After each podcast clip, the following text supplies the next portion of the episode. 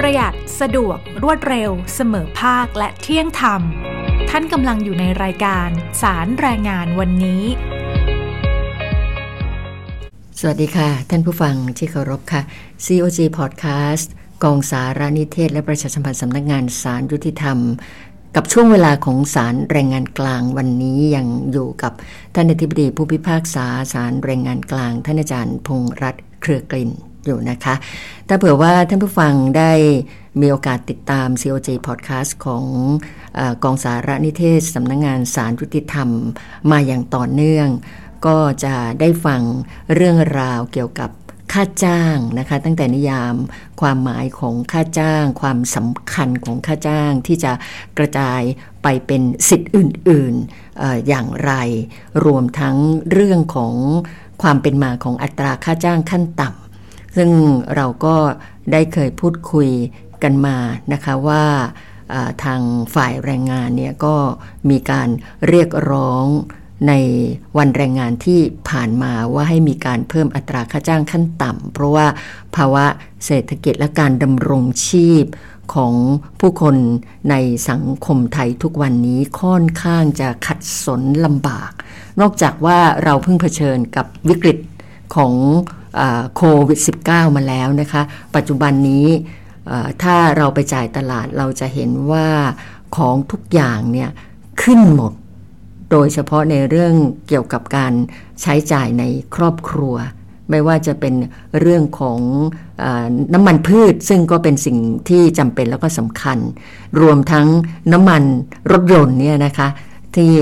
เราก็เห็นเห็นอยู่แล้วว่าตอนนี้ก็เกือบจะ 2 ลิตร 100 บาทแล้ว ท่านอาจารย์พงรัตน์หรือท่านทิบดีผู้ภาคษาสารแรงงานกลาง ท่านก็ได้พูดไปในคราวที่แล้วนะคะว่าเรื่องของอัตราค่าจ้างขั้นต่ำเนี่ยมีทั้งที่เป็นผลดีแล้วก็ผลเสีย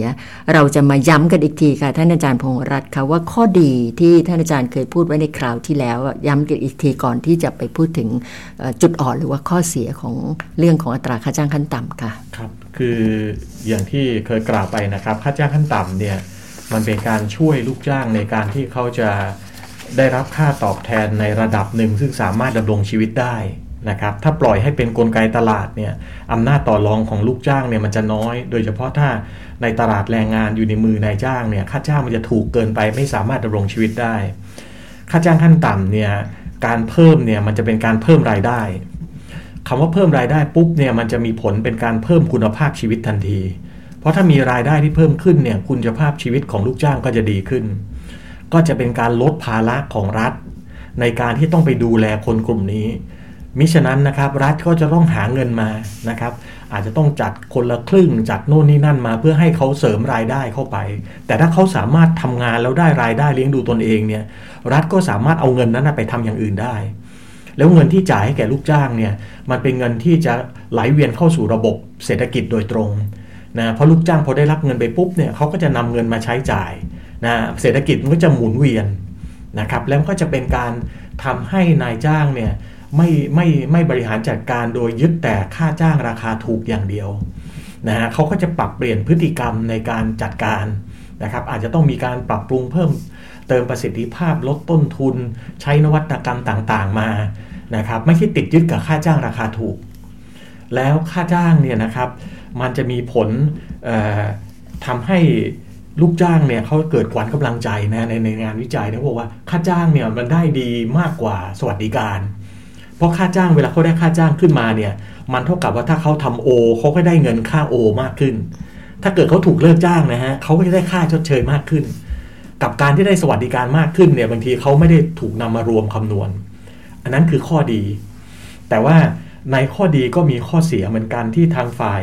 นายจ้างก็เห็นว่าการเพิ่มค่าจ้างเนี่ย มันเท่ากับเป็นการเพิ่มต้นทุนการผลิตนะเห็นเห็นเลยฮะ ตอนนี้ต้นทุนการผลิตทุกด้านเนี่ยมันเพิ่มหมด แล้วถ้าเพิ่มต้นทุนค่าแรงเข้ามาอีกเนี่ย แล้วหลังจากที่เขาเผชิญจากโควิด -19 มากำลังจะเงยหัวขึ้นมาปุ๊บเนี่ยนายจ้างบอกรัฐบาลก็จะมาทุบด้วยค่าจ้างขั้นต่ำลงไปอีก เขาก็แบกรับไม่ไหว อันนี้ก็เป็นเป็นเป็นผลเสียเหมือนกันของการขึ้นค่าจ้างขั้นต่ำแล้วการขึ้นค่าจ้างขั้นต่ำเนี่ย มันก็อาจจะมีผลนะครับในแง่ของลดความสามารถในการแข่งขัน เพราะว่าถ้าเราคิดแบบวิธีการเดิมก็คือค่าจ้างถูกเนี่ยคนค่าจ้างแพงคนก็ไม่อยากมาลงทุนนะฮะแล้วมันอาจจะมีผลในแง่ของว่า การเพิ่มค่าจ้างขั้นต่ำเนี่ยมันอาจจะมีผลทำให้เพิ่มอัตราการว่างงานนะครับ เพราะอย่าลืมว่าในสามประกอบการที่เป็นพวก SME เนี่ยถ้าเพิ่มค่าจ้างขั้นต่ำแม้วันละ 5 บาท 10 บาทเนี่ยเขาจะใช้แรงงานเข้มข้น ราะฉะนั้นไอ้ค่าใช้จ่ายเขาจะเพิ่มคอสเขาจะเพิ่มขึ้นทันที แล้วถ้าไปไม่ไหว นั่นก็หมายกับว่าเขาอาจจะปิดกิจการไปเลย แทนที่จะได้ค่าจ้างเนี่ยกลับกลายเป็นไม่ได้เลย แล้วแรงงานที่เป็นแรงงานเปราะบางเนี่ยจะได้รับผลประโยชน์ผลเสียเยอะ แรงงานเปราะบางเช่นอะไรครับ เช่นแรงงานพิการนะฮะคนคนดีๆยังนะต้องจะรับคนพิการมาเพื่อจะจ่ายค่าจ้างสูงๆเนี่ยฮะโอกาสพวกนี้ก็จะ โอกาสเข้าสู่แรงงานก็จะน้อยลงแล้วนะพวกแรงงานหนุ่มสาว แรงงานพาร์ทไทม์ทำงานไม่เต็มเวลา พวกนี้เป็นกลุ่มเปราะบางที่จะเป็นตัวเลือกท้ายๆนะแล้วก็การเพิ่มอัตราค่าจ้างขั้นต่ำเนี่ยมีคนก็บอกว่ามันอาจจะไม่ได้ถึงมือลูกจ้างจริง ๆ เพราะลูกจ้างจำนวนหนึ่งเนี่ยอย่างเช่นในสถานประกอบการระดับกลางระดับใหญ่เนี่ยเขาได้ค่าจ้างเนี่ยมากกว่าอัตราค่าจ้างขั้นต่ำที่จะเพิ่มขึ้นแล้วเพราะฉะนั้นการเพิ่มค่าจ้างขั้นต่ำเนี่ย มันไม่มีกฎหมายกำหนดว่าจะต้องเพิ่มเป็นขั้นบันได หมายว่าคนที่เคยได้เกิน หรือเท่ากับค่าจ้างขั้นต่ำที่ปรับใหม่แล้วจะต้องปรับบวกเข้าไปตามอัตราเป็นขั้นบันได แต่ค่าครองชีพมันไปแล้ว ดังนั้นถ้าไม่ปรับเขามีชีวิตที่ดีขึ้นดีกว่า ถ้าปรับเขากลับมีชีวิตที่แย่กว่า เพราะว่าเงินเงินนายจ้างก็ไม่ได้ปรับเพิ่มให้เขา แต่ว่าค่าครองชีพมันสูงขึ้นนะสูงขึ้นไปอีกนะครับ แล้วก็คนเขาบอกว่า คนที่ได้ได้ได้ผลเต็มเต็มเม็ดเต็มหน่วยกลายเป็นแรงงานต่างด้าว เพราะแรงงานต่างด้าวจะเป็นแรงงานไร้ฝีมือ แล้วเป็นแรงงานที่ส่วนใหญ่จะอยู่ประมาณอัตราค่าจ้างขั้นต่ำเพราะฉะนั้นพอปรับค่าจ้างขั้นต่ำขึ้นมาเนี่ยแรงงานพวกนี้ก็จะได้ความปเป็นระอโยยู่ชน์ดีขึ้นอ่าก็จะได้ประโยชน์ค่ะแต่แรงงานที่เป็นคนไทยเนี่ยมันสูงกว่าค่าจ้างขั้นต่ำแล้วอืมปรับมาค่าจ้างขั้นต่ำมา ก็ไม่ได้หมายความว่าจะต้องปรับค่าจ้างเพิ่มขึ้นไปด้วย อันอันนี้ในในมุมที่ที่ที่บอกว่า เป็นผลที่ไม่ค่อยดี แล้วก็พอปรับค่าจ้างเยอะ ๆ ต้นทุนสูงๆเนี่ยไอ้พวกการฝึกอบรม การเทรนนิ่งพนักงานก็จะลดน้อยลง การพัฒนาลูกจ้างจากแรงงาน ไร้ฝีมือเป็นกึ่งฝีมือและมีฝีมือก็จะลดลง และจะก็อาจจะนำมาซึ่งการแทนที่ด้วยเครื่องจักรนะเพราะอย่าลืมนะครับว่าเดี๋ยวนี้เทคโนโลยีมันไปไกล แล้วก็ยิ่งทำมากเท่าไหร่มันยิ่งถูกลง แล้วแล้วประหยัดแล้วจุดคุ้มทุนมันจะสั้นสั้นเร็วขึ้น เพราะฉะนั้นเวลาค่าจ้างแพงๆเนี่ยมันอาจจะต้องมีการนำเครื่องจักรเทคโนโลยีมานะพวกแขนกลหุ่นยนต์พวกโรบอทอาจจะเข้ามา มันก็อาจจะมีผลต่อแรงงานไร้ฝีมือเนี่ยที่ไม่สามารถจะหางานได้ นอกจากนี้เนี่ยนะแน่นอนครับสินค้านะและบริการต้องเพิ่มขึ้นแน่นะฮะแล้วเพิ่มขึ้นเนี่ยอาจจะเพิ่มขึ้นมากกว่าอัตราค่าจ้างขั้นต่ำที่เพิ่มขึ้นนะฮะพอมีข่าวว่าจะปรับอัตราค่าจ้างขั้นต่ำก็ขึ้นทีนึงแล้ว นะพอพอขึ้นจริงก็ขึ้นอีกรอบหนึ่งเผลอเผลอไปไปมามาเนี่ยไอ้เงินค่าจ้างขั้นต่ำที่เพิ่มขึ้นเนี่ยมันน้อยกว่าค่าครองชีพที่เพิ่มขึ้น มันก็เหมือนดูรากับว่าเอ๊ะถ้าอย่างนี้ไม่ปรับเลยดีกว่าไหมเพราะยิ่งปรับก็ยิ่งแย่ลง แล้วถ้าเกิดว่าไปปรับอย่างนี้เนี่ยรัฐเองก็เสียหายเหมือนกันนะครับ เพราะว่าเวลาที่ธุรกิจมันไปไม่ค่อยได้กำไรมันน้อยเนี่ยการจัดเก็บภาษีของรัฐก็น้อยลง เพราะฉะนั้นผมผม ผมถึงบอกว่าเวลาพูดถ้าเกิดลูกจ้างพูดหรือนายจ้างพูด เช่นลูกจ้างพูดว่าควรปรับค่าจ้างขั้นต่ำเพราะเหตุผลอย่างนี้อย่างนี้ นายจ้างบอกไม่ควรปรับค่าจ้างขั้นต่ำเพราะเหตุผลแบบนี้แบบเนี้ยทุกฝ่ายมีเหตุผลด้วยกันทั้งนั้นแหละครับ เพราะมันไม่มีอะไรที่ได้หมดโดยไม่เสียเลย แต่ถ้าถามความเห็นผมเนี่ยผมเป็นคนกลางเนี่ยนะผมคิดว่าการปรับค่าจ้างขั้นต่ำมาต้องมี แต่ปรับอย่างไรให้เหมาะสม ปรับอย่างไรให้ถ้าในความ นะฮะในในองค์ความรู้ผมนะการปรับค่าจ้างขั้นต่ำเนี่ยควรจะปรับโดยมีแผนการ ไม่ได้แบบไม่ได้ปรับแบบไร้อนาคต คือจะปรับเมื่อไหร่ปรับเท่าไหร่ไม่มี plan ไว้เลย ถามว่าการไม่มีแผนแบบนี้มีผลยังไง มีผลต่อการทำธุรกิจแน่นอนครับ เพราะนายจ้างเนี่ยเขาไม่สามารถจะคำนวณต้นทุนด้านแรงงานได้ จะไปรับคำสั่งซื้อมาเนี่ยไม่รู้ว่าเมื่อไหร่จะขึ้นค่าจ้างขั้นต่ำบางปีมีการขึ้นค่าจ้างขั้นต่ำปีหนึ่งสองครั้ง นะเขารับเขารับออเดอร์มาแล้วเขาบริหารจัดการยาก ถ้าจะเพิ่มค่าจ้างเนี่ยควรจะต้องมีการกำหนดระยะเวลาไว้เลย แล้วการปรับเพิ่มค่าจ้างเนี่ยไม่ควรจะปรับเพิ่มน้อยจนเกินไปค่ะแล้วเอะอันอันนี้ไม่ได้อยู่ในบทบาทของคณะกรรมการค่าจ้างที่จะมองไปในระยะยาวเอ่อรวมถึงเรื่องของการวางแผนอย่างที่อาจารย์พูดถึงเหรอคะเท่าที่ผมทราบอะการปรับค่าจ้างขั้นต่ำเนี่ยมันเป็นไปตามอะไรอะแล้วแต่จะพิจารณาไม่ได้มีการกำหนดว่า ค่าจ้างยกตัวอย่างนะครับ เช่น ค่าจ้างขั้นต่ำเนี่ยจะต้องปรับทุก 3 ปี ทุก 5 ปี หรืออะไรเนี่ยไม่มี แต่แต่ใจผมอะผมมองว่า ประหนึ่งดูหน้างานเป็นสำคัญใช่คนะรับคะผมถึงบอกว่าในประวัติศาสตร์เราไปดูได้ครับ บางปีเนยปรับค่าจ้างขั้นต่ำสองครั้งค่ะอย่างอย่างที่ปัจจุบันเนี่ยไม่ได้ปรับมาสองปี เราเราเห็นอะไรไหมฮะ เราเห็นว่ามันเหมือนกับว่ามันไม่มีแผนแล้ว แล้วความไม่ชัดเจนเนี่ย มันทำให้บริหารจัดการธุรกิจยาก แล้วการปรับเนี่ยผมใจใจผมถ้าปรับเนี่ยปรับทีห้าบาทสิบาท ต้องปรับอย่างน้อยเนี่ยท่วมค่าของชีพ แล้วปรับให้มันให้มันมีจำนวนเงินพอเลยอะ่ะไม่ใช่ปรับบ่อยๆ แต่ปรับทีละบาทสองบาท ที่ผมพูดนี่ไม่ใช่ไม่มีนะครับ เราเคยขึ้นค่าจ้างขั้นต่ำเนี่ย วันหนึ่งบวกไปบาทหนึ่งค่ะบวกไป 2 บาท ผมถามว่าบวกวันละบาทนะครับ ไข่ผมว่ายังไม่ได้เศษหนึ่งส่วนสี่ฟองเลยอะแต่ค่าครองชีพที่ขึ้นไปอะผมว่ามันมากกว่านั้นเลย ค่ะคือถ้าขึ้นเอ่อวันละบาทอย่างเงี้ยผมว่าอย่าขึ้นดีกว่า รอไว้ทำให้มันดูทามมิ่งให้มันเหมาะสม แล้วปรับทีหนึ่งห้าบาทสิบาทถ้าสมัยก่อนนะอย่างนั้นน่าจะดีกว่าค่ะคือผมคิดว่าค่าจ้างขั้นต่ำต้องปรับแต่ว่า กลไกวิธีการในการปรับอะมันน่าจะต้องเปลี่ยนค่ะนะฮะแล้วก็ต้องต้องมีความชัดเจนค่ะก็ก็โดยความเห็นของท่านอาจารย์พงษ์รัตน์เนี่ยนะคะไม่ไม่ได้หมายความว่ามันไม่มีทางออก มันยังมีทางออกแต่ทำอย่างไรเนี่ยนะคะ ถึงจะมีการวางแผนอย่างเป็นระบบ แล้วก็ทำให้เกิดความสมดุลให้ได้นะคะ ที่นายจ้างอยู่ได้ ลูกจ้างอยู่ได้ ประชาชนโดยส่วนรวมของประเทศนั้นอยู่ได้ รัฐบาลก็ไม่ต้องลำบากเพราะถ้าพิจารณาไปแล้วที่อาจารย์พูดถึงข้อดีข้อเสียเนี่ยข้อเสียดูเหมือนว่าจะมีมากกว่า โดยเฉพาะในเรื่องคนตกงานเนี่ยก็อาจจะมีมากกว่าด้วยนะคะ เราก็ต้องรอคอยต่อไปว่าในที่สุดแล้วเนี่ยเขาจะเคาะอย่างไรเคาะที่อัตราที่เท่าไหร่นะคะอัตราค่าจ้างของของมนุษย์เงินเดือนโดยทั่วๆไปเนี่ยนะคะอาจารย์เราก็รอฟังอยู่ แต่ก็ยังมีคนที่ประกอบอาชีพที่ใช้ฝีมือโดยเฉพาะ ในเรื่องของค่าจ้างตามมาตรฐานฝีมือแรงงานเนี่ยเราไม่ค่อยจะคุ้นชินหรือพูดถึงบ่อยๆ แต่ว่าตรงนี้มีความสำคัญอย่างไร แล้วเขามีหลักเกณฑ์ในการพิจารณายังไงคะครับคือ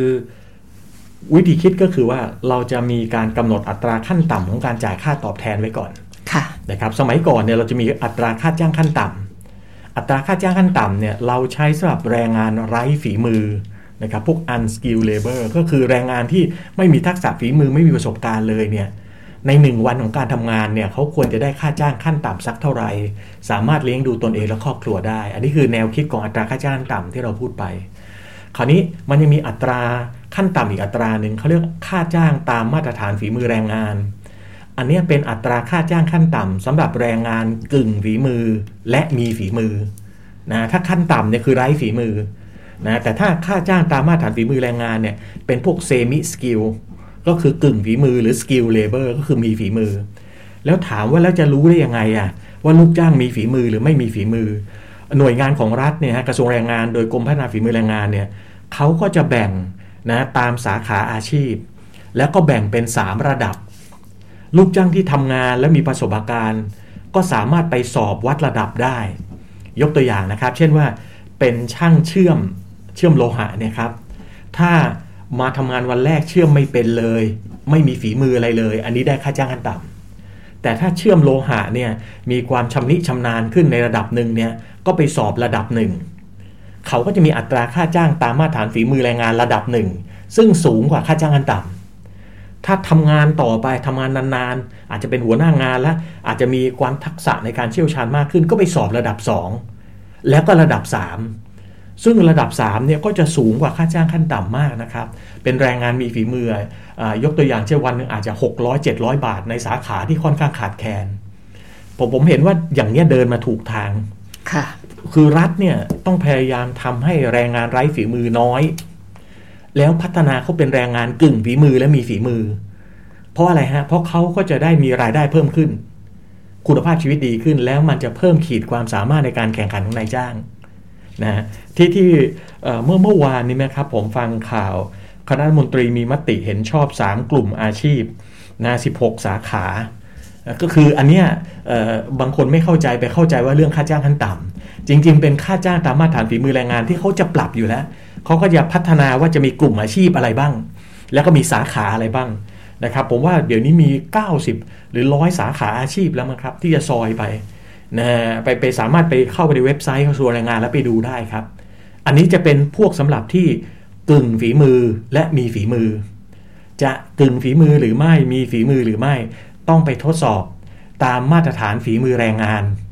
พอไปทดสอบได้เนี่ยเขาจะออกใบประกาศนียบัตรให้ แล้วนายจ้างเนี่ยจะต้องจ่ายค่าจ้างเนี่ยไม่ต่ำกว่าอัตราค่าจ้างตามมาตรฐานฝีมือแรงงาน ตามระดับที่เขาได้รับใช่ครับ ถ้าสูงสุดคือระดับ 3 ใช่ครับค่ะ นั่นหมายถึงว่าจะต้องมีต้องไปผ่านการอบรมในแต่ละระดับ แล้วมีประกาศนียบัตรรับรองมีการสอบวัดผล มีการสอบวัดผลด้วย เพราะนั้นตรงนี้ก็มาจากการที่ทำงานอาจจะทำงานจากการไร้ฝีมือ แต่ประสบการณ์ของการทำงานฝึกไปเรื่อย ๆ แล้วก็ไปสอบวัดระดับ ก็จะกลายเป็นคนที่มีฝีมือแรงงานในระดับสูงสุดได้ อันนี้ก็อันนี้บางทีก็อยู่ที่สถานประประกอบการเหมือนกันนะคะอาจารย์คะที่ว่าเขาจะให้ความสนใจเอาใจใส่ที่จะเพิ่มระดับฝีมือของลูกจ้างเขาแค่ไหนเพียงใดด้วยครับคือถ้าเป็นสมัยก่อนเนี่ยสูราคาจ้างขั้นต่ำพอเวลาเขาเทำงานได้มาเยอะๆ ได้นานๆแล้ว มีค่าจ้าง 500-600 บาทแล้ว พอตกงานปุ๊บเนี่ยก็จะไปใช้อัตราค่าจ้างขั้นต่ำ แต่ถ้าถ้าตอนนี้ถ้าเขาไปสามารถจะไปสอบได้นะครับ ในระดับ 1 ระดับ 2 ระดับ3เนี่ยพอเขาตกงานไปเนี่ยพอเวลาที่เขาจะไปทำงานใหม่เนี่ยเขาจะไม่ใช้ค่าจ้างแบบไร้ฝีมือเป็นค่าจ้างขั้นต่ำแล้วเขาจะใช้ค่าจ้างตามมาตรฐานฝีมือแรงงานค่ะ ถ้ามีฝีมืออยู่แล้วนะคะอาจารย์แต่ว่าไม่ได้ไปไปทำงานไม่ได้ผ่านประสบการณ์เนี่ยสามารถที่จะไปสอบระดับได้ไหมคะ เพื่อที่จะขอแบบต้องมีเงื่อนไขใช่ไหมคะเขามีเงื่อนไขเขาจะในแต่ละสาขาอาชีพเนี่ยเขาจะเอาพวกที่มีความรู้ครับ ทางสาขานั้นๆมาวางเกณฑ์ ว่าคนที่จะสอบระดับหนึ่งเนี่ยต้องมีคุณสมบัติยังไงบ้างนะฮะแล้วสอบอะไรยังไงบ้าง ถึงจะได้ประกาศนียบัตรในในแง่ของระดับหนึ่งระดับ 2 ระดับ3ครับ อันนี้เราก็ต้องไปดูเงื่อนไขคุณสมบัตินะคะที่ว่าทำอย่างไรคนที่มีฝีมือ แม้ว่าในระดับการศึกษาอาจจะไม่มากนัก นะคะ แต่ว่ามีคุณสมบัติครบถ้วนเนี่ยเขาก็จะได้ความเป็นมืออาชีพจากการที่มีใบประกาศนียบัตรรับรองจากทางหน่วยงานราชการนะคะค่าจ้างนี่ถ้าถ้าถ้าว่าไปแล้วนะคะสำหรับคนที่อยู่ในแวดวงของแรงงาน โดยเฉพาะคนที่เป็นลูกจ้างนี่ต้องถือว่ามีความสำคัญเป็นอย่างยิ่ง ทีนี้ เเรื่องของค่าจ้างที่เวลาในจ้างจ่ายให้ค่ะอาจารย์ บางทีมันก็มีเรื่องของการที่ในจ้างเนี่ยเขาจะหักเป็นค่าเครื่องแบบบ้าง หักเป็นค่าประกันความเสียหายบ้าง ต่างๆเหล่านี้มีกฎหมายวางกำหนดกฎเกณฑ์อะไรยังไงบ้างไหมคะ เพราะว่าลูกจ้างคงไม่อยากให้ในจ้างหักอยากได้ร้อยเปอร์เซ็นต์เต็มๆอะค่ะคือเรื่องคือเรื่องของค่าจ้างเนี่ยนอกจากว่ามีการกำหนดอัตราค่าจ้างขั้นต่ำไว้แล้วนะครับ เราก็ยังมีการคุ้มครองเรื่องการหลักเกณฑ์เงื่อนไขการจ่ายค่าจ้าง ผมยกตัวอย่างเช่น ค่าจ้างเนี่ยต้องจ่ายโดยไม่เลือกปฏิบัติ ชายหญิงเนี่ยต้องจ่ายค่าจ้างเท่ากัน ลูกจ้างที่เป็นแรงงานในประเทศไทยกับแรงงานต่างด้าว ก็จะได้รับค่าจ้างไม่ต่ำกว่าตราค่าจ้างขั้นต่ำหลักคิดเนี่ยเขาเรียกว่าหลัก non discrimination คือห้ามเลือกปฏิบัติ ซึ่งอันนี้เราทำได้ดีนะครับเราทำมาตรฐานตามมาตรฐานแรงงานสากลตาม อนุสัญญาขององค์การแรงงานระหว่างประเทศฉบับที่ 100 เรื่องค่าจ้างที่เท่าเทียมกัน เป็นเป็นคอนเวนชั่นปี 1951 แล้วแล้วประเทศไทยก็ได้รับการยกย่องว่าเอออย่างเงี้ยเราสากลแล้วชายหญิงเนี่ยเราไม่มาเลือกปฏิบัติว่าชายได้มากกว่าหญิงนะฮะหรือว่าการการประจ่ายเนี่ยคนงานไทยได้ค่าจ้างขั้นต่ำแต่คนงานที่เป็นคนต่างด้าวไม่ได้ค่าจ้างขั้นต่ำเนี่ยเราไม่มีเราจะเราเราจะคุ้มครองเท่ากัน หรือในเรื่องของการจ่ายเนี่ยต้องจ่ายอย่างน้อยเดือนละครั้งเห็นไหมฮะจะไม่จ่าย 3 เดือนครั้ง 6 เดือนครั้งไม่ได้ จ่ายต้องจ่ายณสถานที่ทำงานนะทำงานที่ไหนจ่ายที่นั่น ไม่ใช่ว่าทำงานโรงงานอยู่ลบบุรี สิ้นเดือนให้ไปรับเงินเดือนที่กรุงเทพสำนักงานใหญ่อย่างนี้ไม่ได้นะครับหรือข้อห้ามในเรื่องของการหักค่าจ้างเราคุยต่อคราวหน้าอาจารย์ครับ นะคะ จะเห็นได้ว่ารู้สึกเท่าที่อาจารย์พูดมาเนี่ยเมื่อสมัยก่อนนี้อำนาจของนายจ้างค่อนข้างจะมากมายนะคะแล้วก็จะเป็นคนกำหนดเอาเองทั้งสิ้น เพราะฉะนั้นการที่มีกฎหมายออกมาวางกำหนดกฎเกณฑ์เอาไว้นี่ก็เพื่อสร้างความสมดุล สร้างความยุติธรรมเราทั้งสองฝ่ายนะคะไม่ว่าจะเป็นฝ่ายนายจ้างหรือลูกจ้าง ศาลแรงงานกลางวันนี้นะคะก็โชคดีค่ะที่เราได้มีโอกาสสนทนากับท่านอธิบดี ผู้พิพากษาศาลแรงงานกลาง ท่านอาจารย์พงษ์รัตน์เครือกลิ่นผ่าน COG Podcast ของกองสารนิเทศ และประชาสัมพันธ์ของสำนักงงานสารยุติธรรม ซึ่งเรายังมีโอกาสที่จะได้มาพูดคุยกันต่อไปในคราวหน้านะคะ วันนี้ ท่านอธิบดีพงษ์รัตน์เครือกลิ่น แล้วก็สารสารแรงงานกลางวันนี้ก็ต้องลาท่านผู้ฟังไปด้วยเวลาเพียงเท่านี้ก่อนนะคะ สวัสดีค่ะ ท่านสามารถรับฟัง COJ Podcast ทางสื่อออนไลน์ ไม่ว่าจะเป็น YouTube COJ Channel Apple Podcast SoundCloud Spotify และเว็บไซต์กองสารนิเทศและประชาสัมพันธ์ แล้วมุมมองโลกกฎหมายของคุณจะเปลี่ยนไป